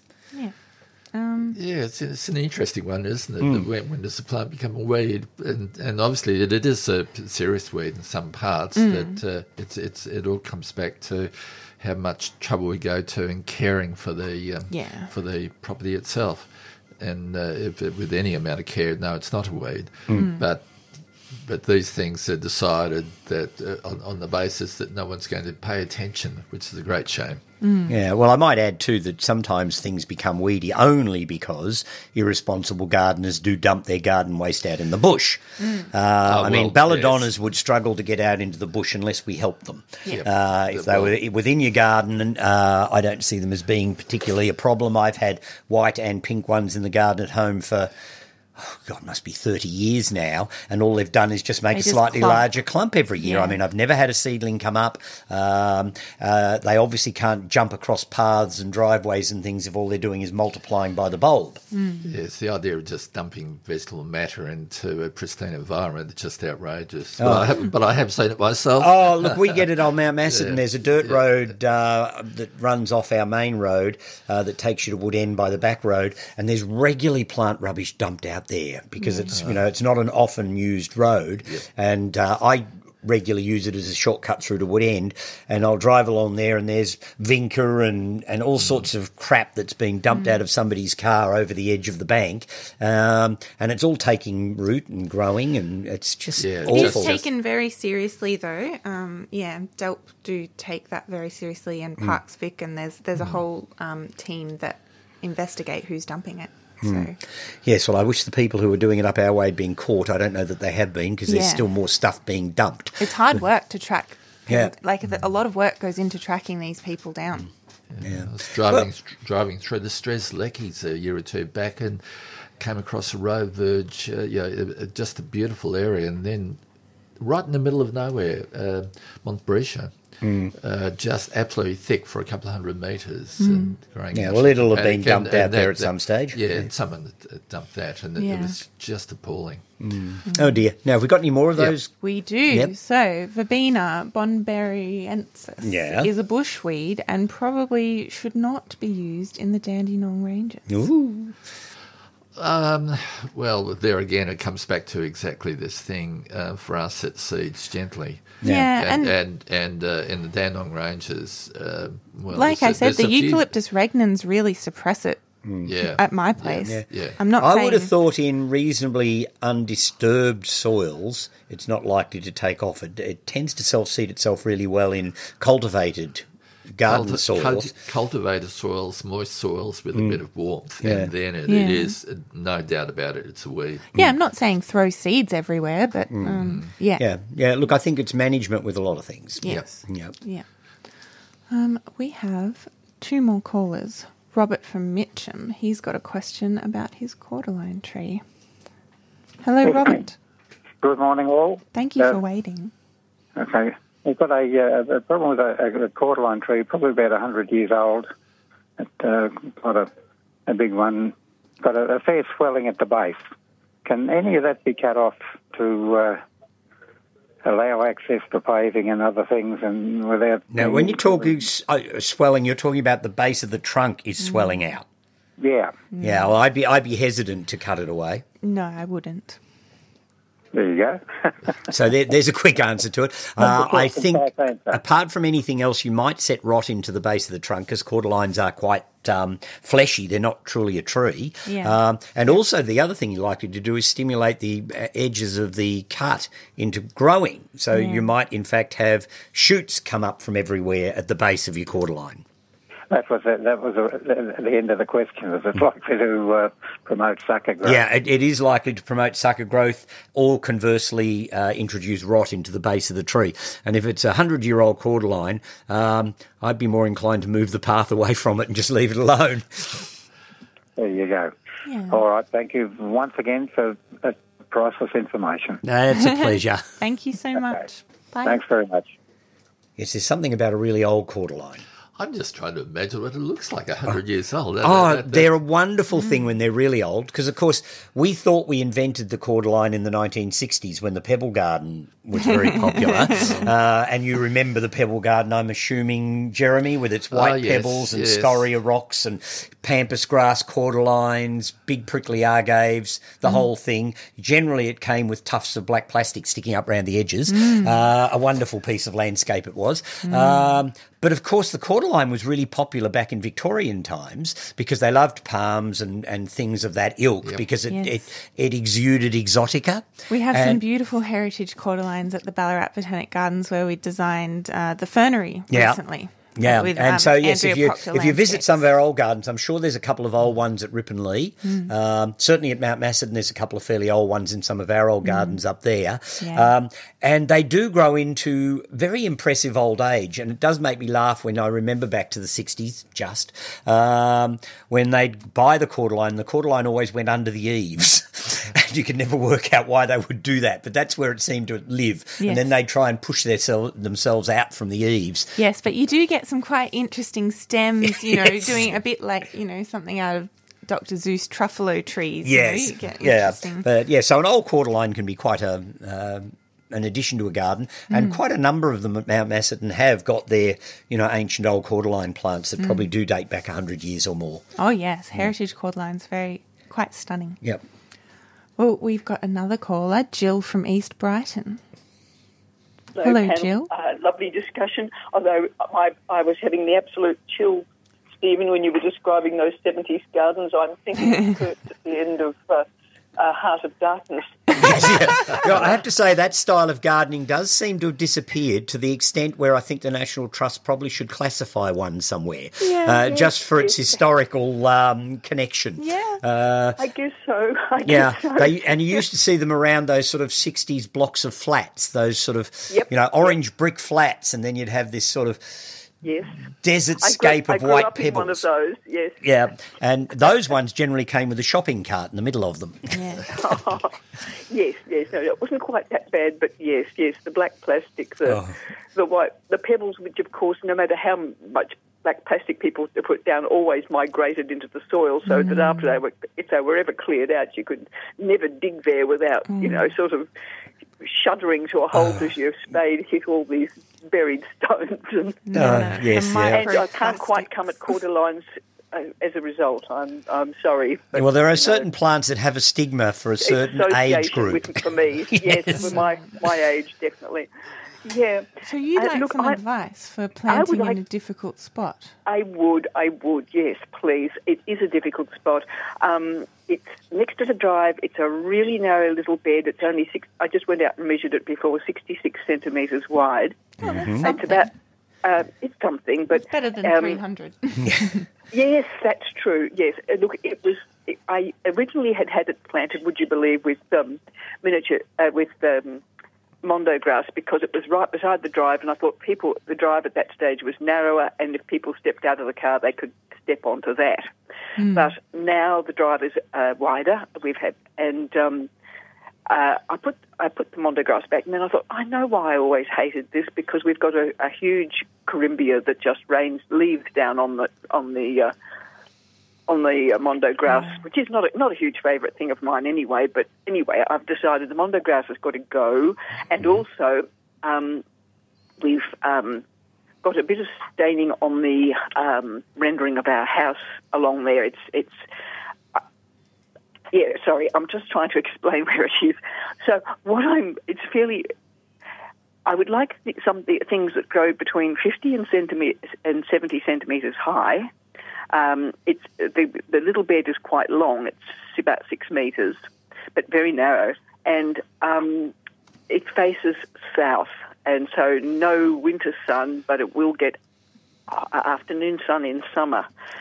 And I was hoping too, because the house is is gold colour, pale gold, that something with a, a bit of variegation or something that's and it's evergreen. That, that, that's my long list of requirements. Like a type of plectranthus.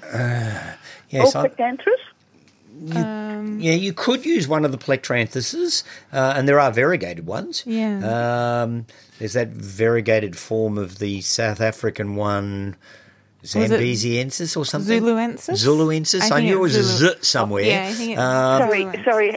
How's it spelled? Plectranthus. Oh, yes, I know Plectranthus. yeah, well, Uh, Zuluensis, oh, okay. like Now, as in can- Zulus. Okay, now can it cope with afternoon sun in Yeah, summer? yeah, they'll cope with a fair bit of sun. You'd be surprised how well they'll do. Mm. And of course, they throw their lovely little lavender flowers on them as well. Uh, Yes, and it yes. should it should do fine for you in there. I would have thought. Yeah. Is So this, is this under the eaves or is it? No, it's, It's not. along the Uh, drive. Yes, and look, there's a, uh, a watering system, so I, I can okay. keep the watering system Even up. maybe up to- Ruscus hypoglossum. Might get a bit too much sun there in the summer, though. If it cops the Yeah. afternoon sun, the, the ruscus might bleach. That was one of my Yeah, first thoughts. it'll bleach. Um, And if it bleaches, it's going to look ordinary. Yeah, Wh- and when, when does the afternoon sun come onto it? Well, uh, height of summer, I guess, but but, but yeah, no, But- for, about, for a- about three months of the year, and, it would be and uh, from, say, 4 from- o'clock or 6 yeah, o'clock? from about three, uh, 3 o'clock, right. three or four, yeah, to you know seven, yeah. That's that, that's the really hot hours of summer. If, it, if it was a little bit later, I'd suggest sarcococca, but uh, Yes, maybe- even that I think will burn or Yeah, that bleach. will- Yes, it- that will burn. Yeah, Yeah. the sun's coming on a little bit too early. Yeah, I was Plectranthus uh, is Yes, the, the um, obvious one. I was wondering if uh, pel- pelargoniums would cope there. Um, I mean, with Uh, they're not going to like the winter sunlessness. No, Uh, yes. So I, I wouldn't go down that path necessarily. I don't Yes. think that would work. Is there a fence behind this bed, or what's the? It's the house. The house is behind the bed, Oh, and right. um, so it's got a decorative Art Deco uh, balustrade uh, about sort of seventy meters, seventy centimeters um, above above the you know behind the bed. But I Hmm. don't want to cover that with plants. Is what I'm trying to say. What But yeah, it's the house. It's so it's quite it's quite a a you know big. a tall tall southerly. Yes. Um, yes, I'm just trying to think, and I'm assuming it's a concrete driveway. No, no, it's uh, it's brick. It's brick. Is it? Is it on a concrete foundation? No, though? it's no, it's not. Oh, so it's just on a sand base. Yeah, yeah. Yeah, all right. Well, then running bamboos are definitely out. Um, If you were Yes, willing and to look, prune they, I think they'd get too tall too. well, there are some dwarf ones which I was thinking might work, Yeah. but um, bec- most of the dwarf bamboos are runners. So if you had a concrete path or driveway and the house You on the other side it. of it, I would be prepared to risk it because I think it would work. But if your driveway's on a sand bed, I wouldn't risk the running bamboos. No, no, and look, it doesn't have to be all one thing. I'm quite happy to have a little mixed bed. Um, There are some dwarf arbutelons that might work. Yeah, some of the Yes. really, yeah, there are so, Yeah. those little sort of dinky, about that. bushy ones that Yeah. could be worth looking into. Yeah, they might Yes. work. And if you even like, I know they say they're dwarf, but you might take the shears to them every two years. I reckon. Mm. yeah, okay, don't mind mm. doing that. Yeah, Yes, but they dwarf could be arbutel- quite lovely. Mm. Yes, I was wondering about that. Yeah, it and they give lovely. nice flower, and there's a range of colours available in those little dwarf ones now too, so they could be worthwhile looking into. But it is Yes. quite a uh, challenging position. Uh, if it was Yes, full shade, very. I'd feel quite confident to ra- rattle Yeah. off a handful of things. But because it catches that hot sun in the afternoon, it makes it slightly more complex. If you Yes, were it happier with a slightly smaller plant, some of the epimediums would work. Not all of them, but some. That, that, Ah. uh, but they'll only come up about 150 uh, mil rather than. Uh, so they're Yes. about uh, they're, they're quite a bit lower, but. Uh, But uh, Yes, that's okay. I can have a little, you know, but- some of those dotted through it. and- but some of those, uh, uh, well, they're, they're they're mainly evergreens, but there are deciduous, uh, herbaceous uh, varieties, uh, uh, species as well. But you, you Well, go for an evergreen one, An evergreen they're- one. I, and very drought tolerant and very tough in every way. And but you'd have to choose one or two of them which are happier in a little bit more sun. Yeah. The other plant that might be worth looking at, uh, if you're going to dot different things along here, it's not something I'd use as Yes. a, a whole border, but there's a dwarf Deutzia called Nikko. Um, which just makes a nice little shrub. It'd probably grow to about the 60 centimetres wide, and it only grows to about the same height, maybe a little less. And it's a massive little white flowers on it in mid spring. Uh, and then in the autumn, its foliage often goes yellows and oranges and things before it sheds. right, I was hoping for evergreens mostly because. But um, if you're going to have a mixture of things, you could probably Yes, pop one oh, or two of those in. Okay, could you spell it for me, please? Uh, well, it's Deutzia, D E U T Z I A, and it's Nikko. D-U-T-I-Z. No. D E U T Z I A. Deutzia. Yes. Deutzia, yeah. Nico, N I K K O. Oh, okay. And so you could just have one or two of those in there just to add a little bit of Yeah, a bit of diversity to it. Uh. And it would be quite a nice little dwarf plant that would, would do quite well there. Yes. And of course, being deciduous in the winter doesn't care how shady it is at that time of the year. No, that's right. That's Mm. right. Yes, if I could, you know, um, just it's just that there's, as I said, some staining on the wall, so I want to keep that mostly covered, or at least the eye distracted from that, uh, because I think it's going to be an ongoing thing. There's some, Mm-hmm. And a look, of, a um, plant that I would normally not recommend, but there's a comparatively nice dwarf Nandina um, uh, called, I think, Gulfstream or something like that. I I hate the little Nana one Yes, because so its leaves are all dreadfully yeah, sort of, they look like they've had a What's holiday at thin- Chernobyl. What's uh, the yes, thin they do. leaved one? Yeah, well, the filamentosa Yeah, is a nice one. That's really pretty, really and they're and they're quite dwarf Nandinas. Yeah, I would. Yes, Filamentosa's okay. nice. Yeah, so yes, they're not Okay, all yeah. horrible things, Nandinas. Some of them are actually Oh, quite good. nice, and they're Oh, tough glad to as.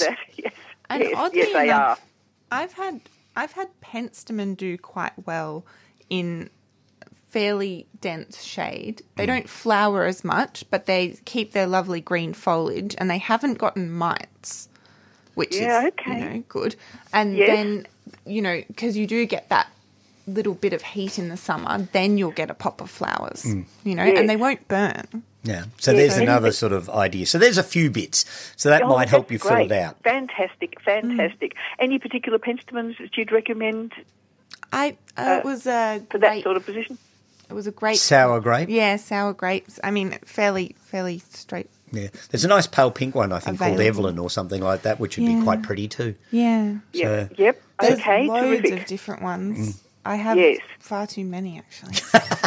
But they're very pretty flowers and they last Yeah. well, and they are also bird attractant. And but I should get better at remembering all their names. Yeah, well, that, that would Yes. help. Yeah. The trouble is, you get a critical mass of certain groups of plants in your garden, and you start losing the names. Yes. I've got Yes. far too many epimediums in my garden, and I'm starting to lose the names of some of Mm. those that you know I was very thingy about to start with, and now I can't remember which one was which. Mm. We, we've, I- and- we've grown penstemon as a hedge. Mm-hmm. And uh, they get, they're cutting them back hard in the uh, winter and then cutting them back halfway through the summer, uh, just gently, and that promotes more flowers in the autumn. And they work pretty well as a hedge, so long as so you got a. Uh, varieties with similar foliage. Yeah. And They're- just they're one other plants, sort of so they- They come up to suggestion. that right height. Yeah. It's brilliant advice. Yeah, uh, just as another little adjunct that you could try uh, is some of the Japanese grass, Hakonechloa. oh, yes. That would cope with a little bit of summer sun on it, and the variegated one is quite pretty. It has that lovely lacy, soft, archy habit to it, and as long as it doesn't get too dry, um, it Yeah, could be worthwhile looking at Hakonechloa. I mean, they will die down in the winter, but they when they're first dying, they go a lovely sort of strawy colour, and they stand there for quite a while before you have to cut them down. Right, okay, terrific. All right, our Japanese grasses, Hakonechloa. Yes, Hakonechloa starts with a H. Sorry. Oh, with an H. Yes, yes, Hakonechloa.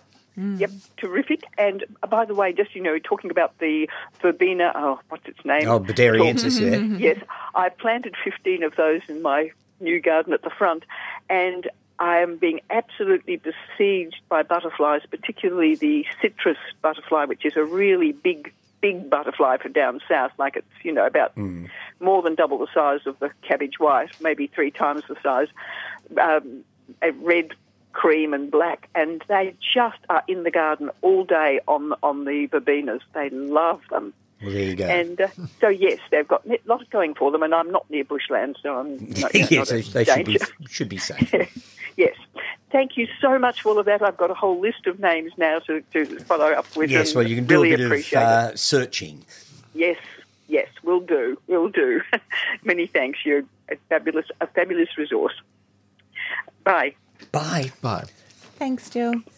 All right, how are we going? Are we dealt with all of the text messages and the We, no, we still have text messages. Well- we still have text messages. So, hi, I have a worsening problem with spider mite. It's a native garden. They are mostly prevalent on the callistemons in the past, but have moved on to the grevilleas.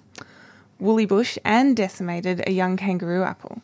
What's the best way to eradicate, prevent, and to deal with the removed affected parts of plants? Thanks. Love the show, Kim.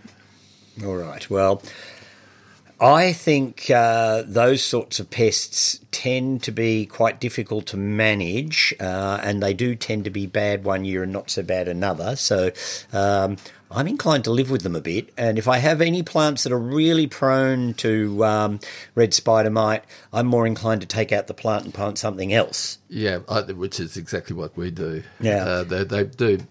Uh, uh, azaleas, for instance. Yeah, uh, oh, some of them- azaleas are hopeless with it. Yeah, yeah, some of them are, uh quite resistant, and some of them are not. Hmm. We've removed a lot of azaleas. Yeah, yeah, and I look. I think long term. I mean, the only way you can deal with them is, in fact, to use a spray, and all sprays are potentially poisonous, and they can have an impact on the broader ecology. And sometimes you disbalance nature because there's probably something out there predating them as well, and you'll probably have an impact on those. So, I tend to take the what I think is the uh, gentler path out, which is to remove plants that are really badly affected. I mean, I had a hedge of um, Luma apiculata, the cinnamon bark myrtle, which I thought at the time I planted it was a damn good idea and make a lovely hedge. And it used to get red spider mite like you wouldn't believe. it's terrible. And uh, and so I I got the beneficial bug people, and I got some beneficial bugs to release to try and control it, and they had a bit of an impact on it, but they didn't clean it up. So. The, the plants themselves always looked shabby and they started to become sort of like a pleached alley from the bottom because the lower branches started dying off. And I actually pulled out a whole hedge. I thought, well, I can't live for the rest of my life managing this. And if I've got to spray every year, um, then it's just going to be a nightmare. So out it came and Escallonia iveyi went in, um, which wasn't to my way of thinking as good a hedge in some ways, but it doesn't get the red spider mite. So, you know, so I look at things that way a bit. Yeah. Yeah, Well, and just, just having plants that are, tr- uh, that allow the red spider mite to build up in numbers uh, puts pressure on other plants Yeah, as well. exactly. it's, So, it's plant choice and it's it's uh, water. You know, uh, if there's too much drought or too much, but pl- plants are choice. yeah, look, you answer. can sort of, you know, uh, syringe your plants with water through it and it helps a little bit. Yeah, but if you've got a plant that's really prone to red spider mite and Mm. lacewing and all those things, they're very hard to manage. And, uh, Mm. and, you know, it does come down to poisonous chemicals sometimes, and I just won't do it. No, I, we, we don't use chemicals uh, with something like spider mite, certainly. Mm. Uh, sometimes uh, uh, just uh, improving the nutrition of the plant helps. Yeah, yeah. Uh, and aeration around your plants sometimes helps. But at the end of the day, you've got to admit there's some Yeah. plants that just Yeah. are not easy Yeah. to keep Uh, if uh, they're uh, going to keep them clean. Yeah, and and and as far as uh, did you already discuss what to do when you prune it and dispose Oh, discard? No, no, we haven't Because mentioned. I I would say best to put it in a a black plastic bag and let it sweat for a bit before putting it in your green waste bin. yeah, yeah, sort of kill off the. Yeah, the I don't like using plastic, but um, it it works quite well. Well, you Just can keep reuse reusing that the bags, yeah, for the same sorts of jobs. Yeah. I use them occasionally for um, weed that I can't compost. You know, so you whack them in a black plastic bag and let them cook out in the sun for a while, Hmm. uh, and then eventually you can put it in the compost once you're confident that you've killed it. Yeah, I think that's that's probably as much advice as we can give on the spider mite. So we've got another text message. Morning, Stephen, Emma, and Jeremy. I'm looking for a special specimen tree for my garden. Have lots of space in full sun. Other trees in the immediate area are bottle tree, silver, and golden elm, Wollemi, bunya bunya, golden elm, Himalayan pine, large gums, and silky oak. Quite a mixture. Yeah, it's, Wow. it's arboretum style with avenues and a dam.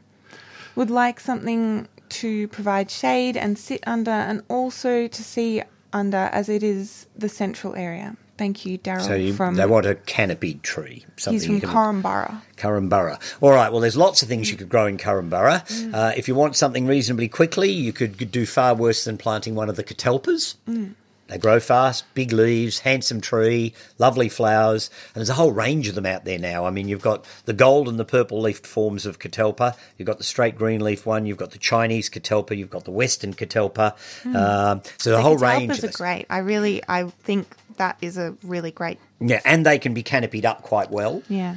Yes, the Acer rubrums, the, uh, they're, they're fairly quick, Hmm. and I, I presume something which lets through winter sunshine. Yeah. yeah. My only hesitation with some of those acers, uh, those sort of lipstick maples, is some of them don't tend to be very. Um, uh, very stable because they tend to have the, crotched best one- branches. yeah, the best one is October Glory, and Yeah. that one does need um, a little bit of work as it's growing, it tends to grow so strongly that it sends off. Uh, uh, you have the leader sort of finishing one season, and then you have four buds taking off the next season.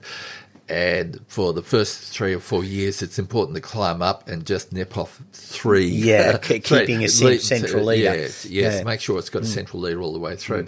It's an absolutely outstanding tree in every other way. Mm. It is just extraordinary, but it, it just needs that little bit of work. Yeah, yeah. Um, I've had one other slight thing about some of those trees is they are being used a lot. And if Oh. I was planting an arboretum and this guy's got his Wollemi pine and he's got quite a few sort of slightly more obscure trees, I'd be trying to plant something that everybody else hasn't got. I mean, that would be, be for me one of the things I would want to do. What about paulownias? I think they're an, uh, they're a problematic tree. They grow fast, but they're inclined to sucker. Yeah. Um, and they're not always stable. Yeah, I think catalpa's much better. Yeah, catalpas are great. I love catalpas. Another thought I had just in passing, because I've got a nice batch of them at the nursery at the moment, um, are the Japanese walnuts. Some of the walnuts are fantastic, and um, Juglans um, uh, ailantifolia gets leaves that are about a metre long. And so if you wanted something really impressive, uh, and of course, walnuts get big, heavy, solid branches, and they, they make a very beautiful canopy tree. Uh, they do get edible nuts, although they're smaller than the commercial walnut. Uh, but it's just a big and impressive and interesting tree.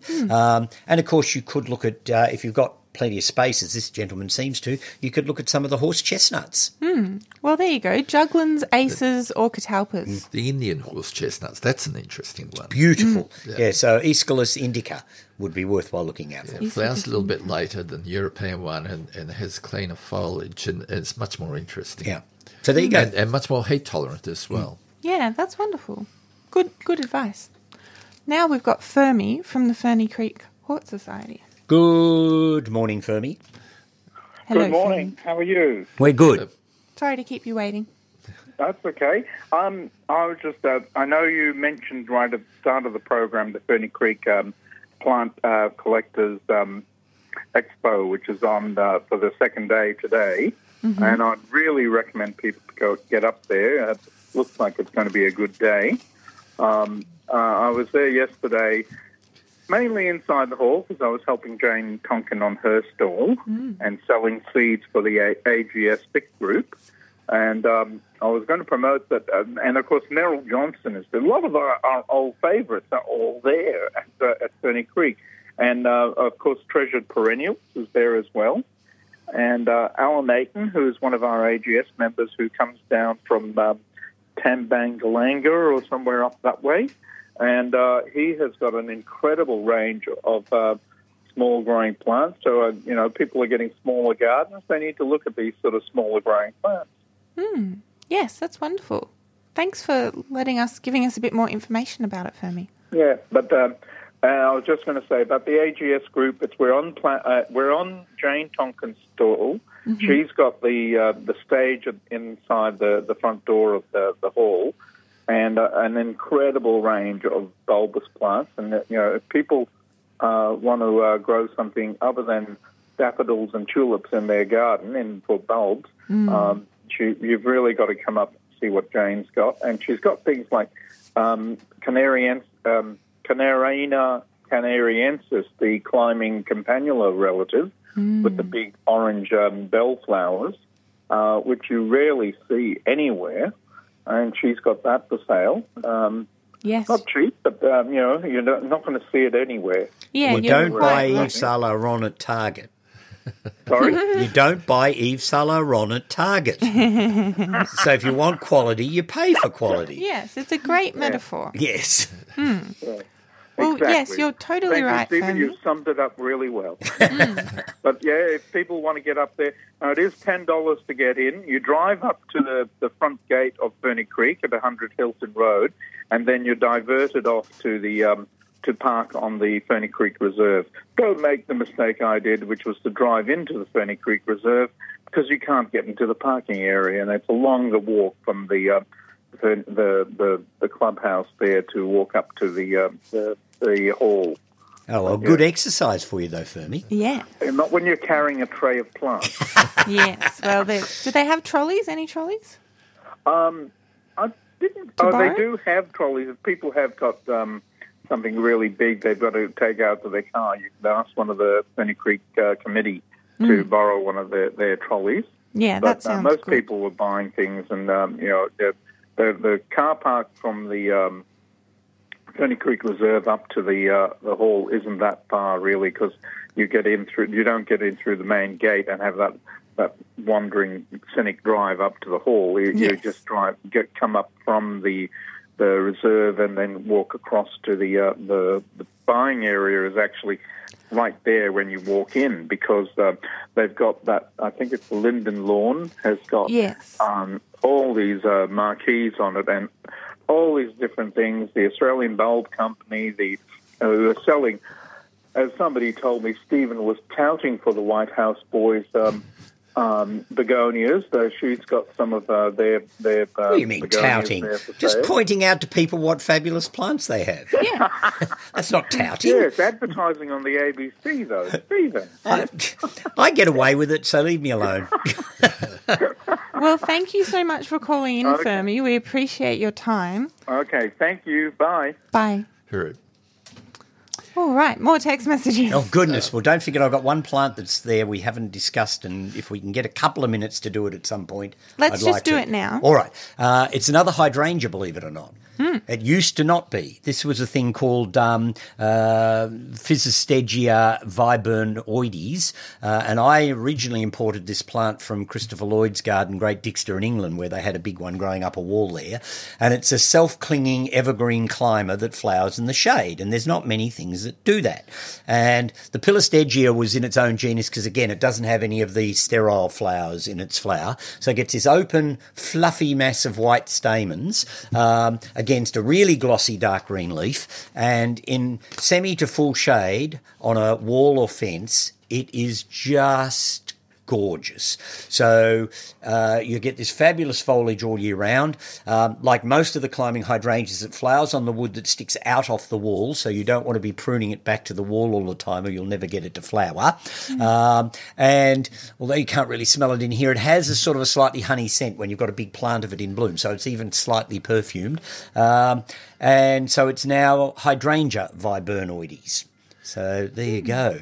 So I think it's a lovely plant, and uh, I was quite excited to get it through customs years ago. Yeah, lovely Um, shiny leaf. it is. It's got a lovely leaf. It's almost, it's sort of that big, leathery, rich green leaf that you sort of expect of tropical plants almost. And little like star inflorescence. Yeah. It's very pretty. Very fuzzy, very. Uh, it would grow up a trunk of a tree. I It would if there was enough moisture at the base of the tree, because of course the trouble with big trees is that Yes. it's often really dry at the v- foot of a big tree. Put some mushroom compost at the bottom. Um, yeah, but it could be done. I mean, if you've got you know enough irrigation or you're in a cool enough climate. I mean, I've seen similar th- um, hydrangeas, the different climbing ones, growing up trees in damper climates. So you know, you go into the. You know. forests of Chile, and there's hydrangea integrifolia growing up the trunks of the Nothofaguses. Yeah, you don't Um, want to cover your buttresses, but if you can build up the soil just a little bit. Yeah.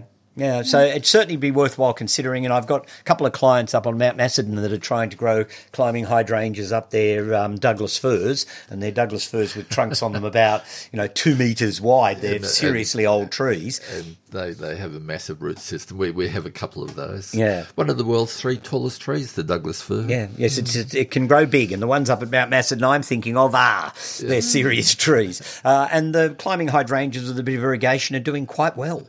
So yeah, so it's another group of interesting plants. So yeah, so that one's hydrangea viburnoides now, but you will find it as Pileostegia viburnoides in most literature. Well, don't run away after the show because I want to buy some of the plants that you've brought in today. Oh dear, But- I was I didn't bring them in to tout, as Fermi put it. No, but you've brought them all the way here, so Yeah. I might as well just grab them from you. But uh, enough about me buying plants. Let's get on to some more text messages. Uh, someone says Chloe could grow cardamom, uh, black zapote, guava, curry bush, uh, eucharis, mountain pawpaw for that tropical look. John from Bond Beach. Yeah, she could grow an, any number of those plants. Yeah. One or two of them might get a bit big for the aspect she's talking about, but um, yeah, why not? And then someone says belladonna's fantastic on our dam, um, and only clumping, have not spread by seed. Yeah, yeah. Look, in lots of areas they're quite benign. So you know, I think there's a lot of worse weeds out there we should be concentrating on than worrying too much about something that has a zest for life but doesn't move around terribly much. Mm, yes. Yeah, absolutely. The next person says, Hello, thank you for the show. We have a narrow sunny strip in the front of a brick wall in Bendigo. Have previously lost a very young Banksia in this area, and a young Correa is now not well. Tips on one large branch have wilted, and leaves are curling and coloured kind of.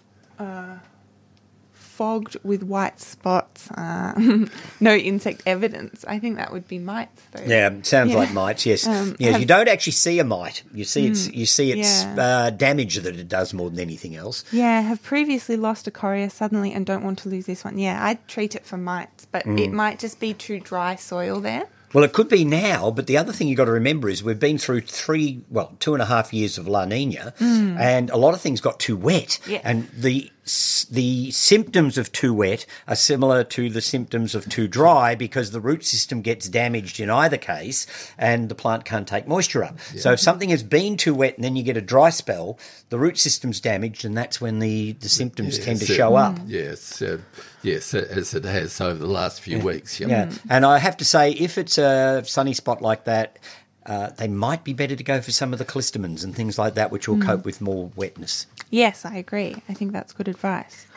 Uh, someone writes in and says, Stephen, so good to hear you haven't got any plans for retirement, as we are still searching for land to steward in South Gippy and want to do a big shop at your nursery Yay! for unusual edibles and more. Once we find a patch, keep on keeping on, Wendy in Winona. Oh, temporarily. so that's lovely. Oh, that's very sweet. Yeah. Um, sorry, I'm just going to keep going through these text messages. Sunshine Golden Age Garden Club, um, 102nd annual show is Saturday, the 18th of March, free admission. Now, did you mention that? Yeah, already? I did. Uh, I thought good. we gave the date as well. We did, Yeah, all I'm sure we did. That's because I had all of the information from uh, uh, Mr. Michaelopoulos. Yeah, sorry, I shouldn't have reread that one, but Yep. lovely. Thank you for texting in. Um, and then we've got I'm a novice beekeeper. Has the season been poor for bees?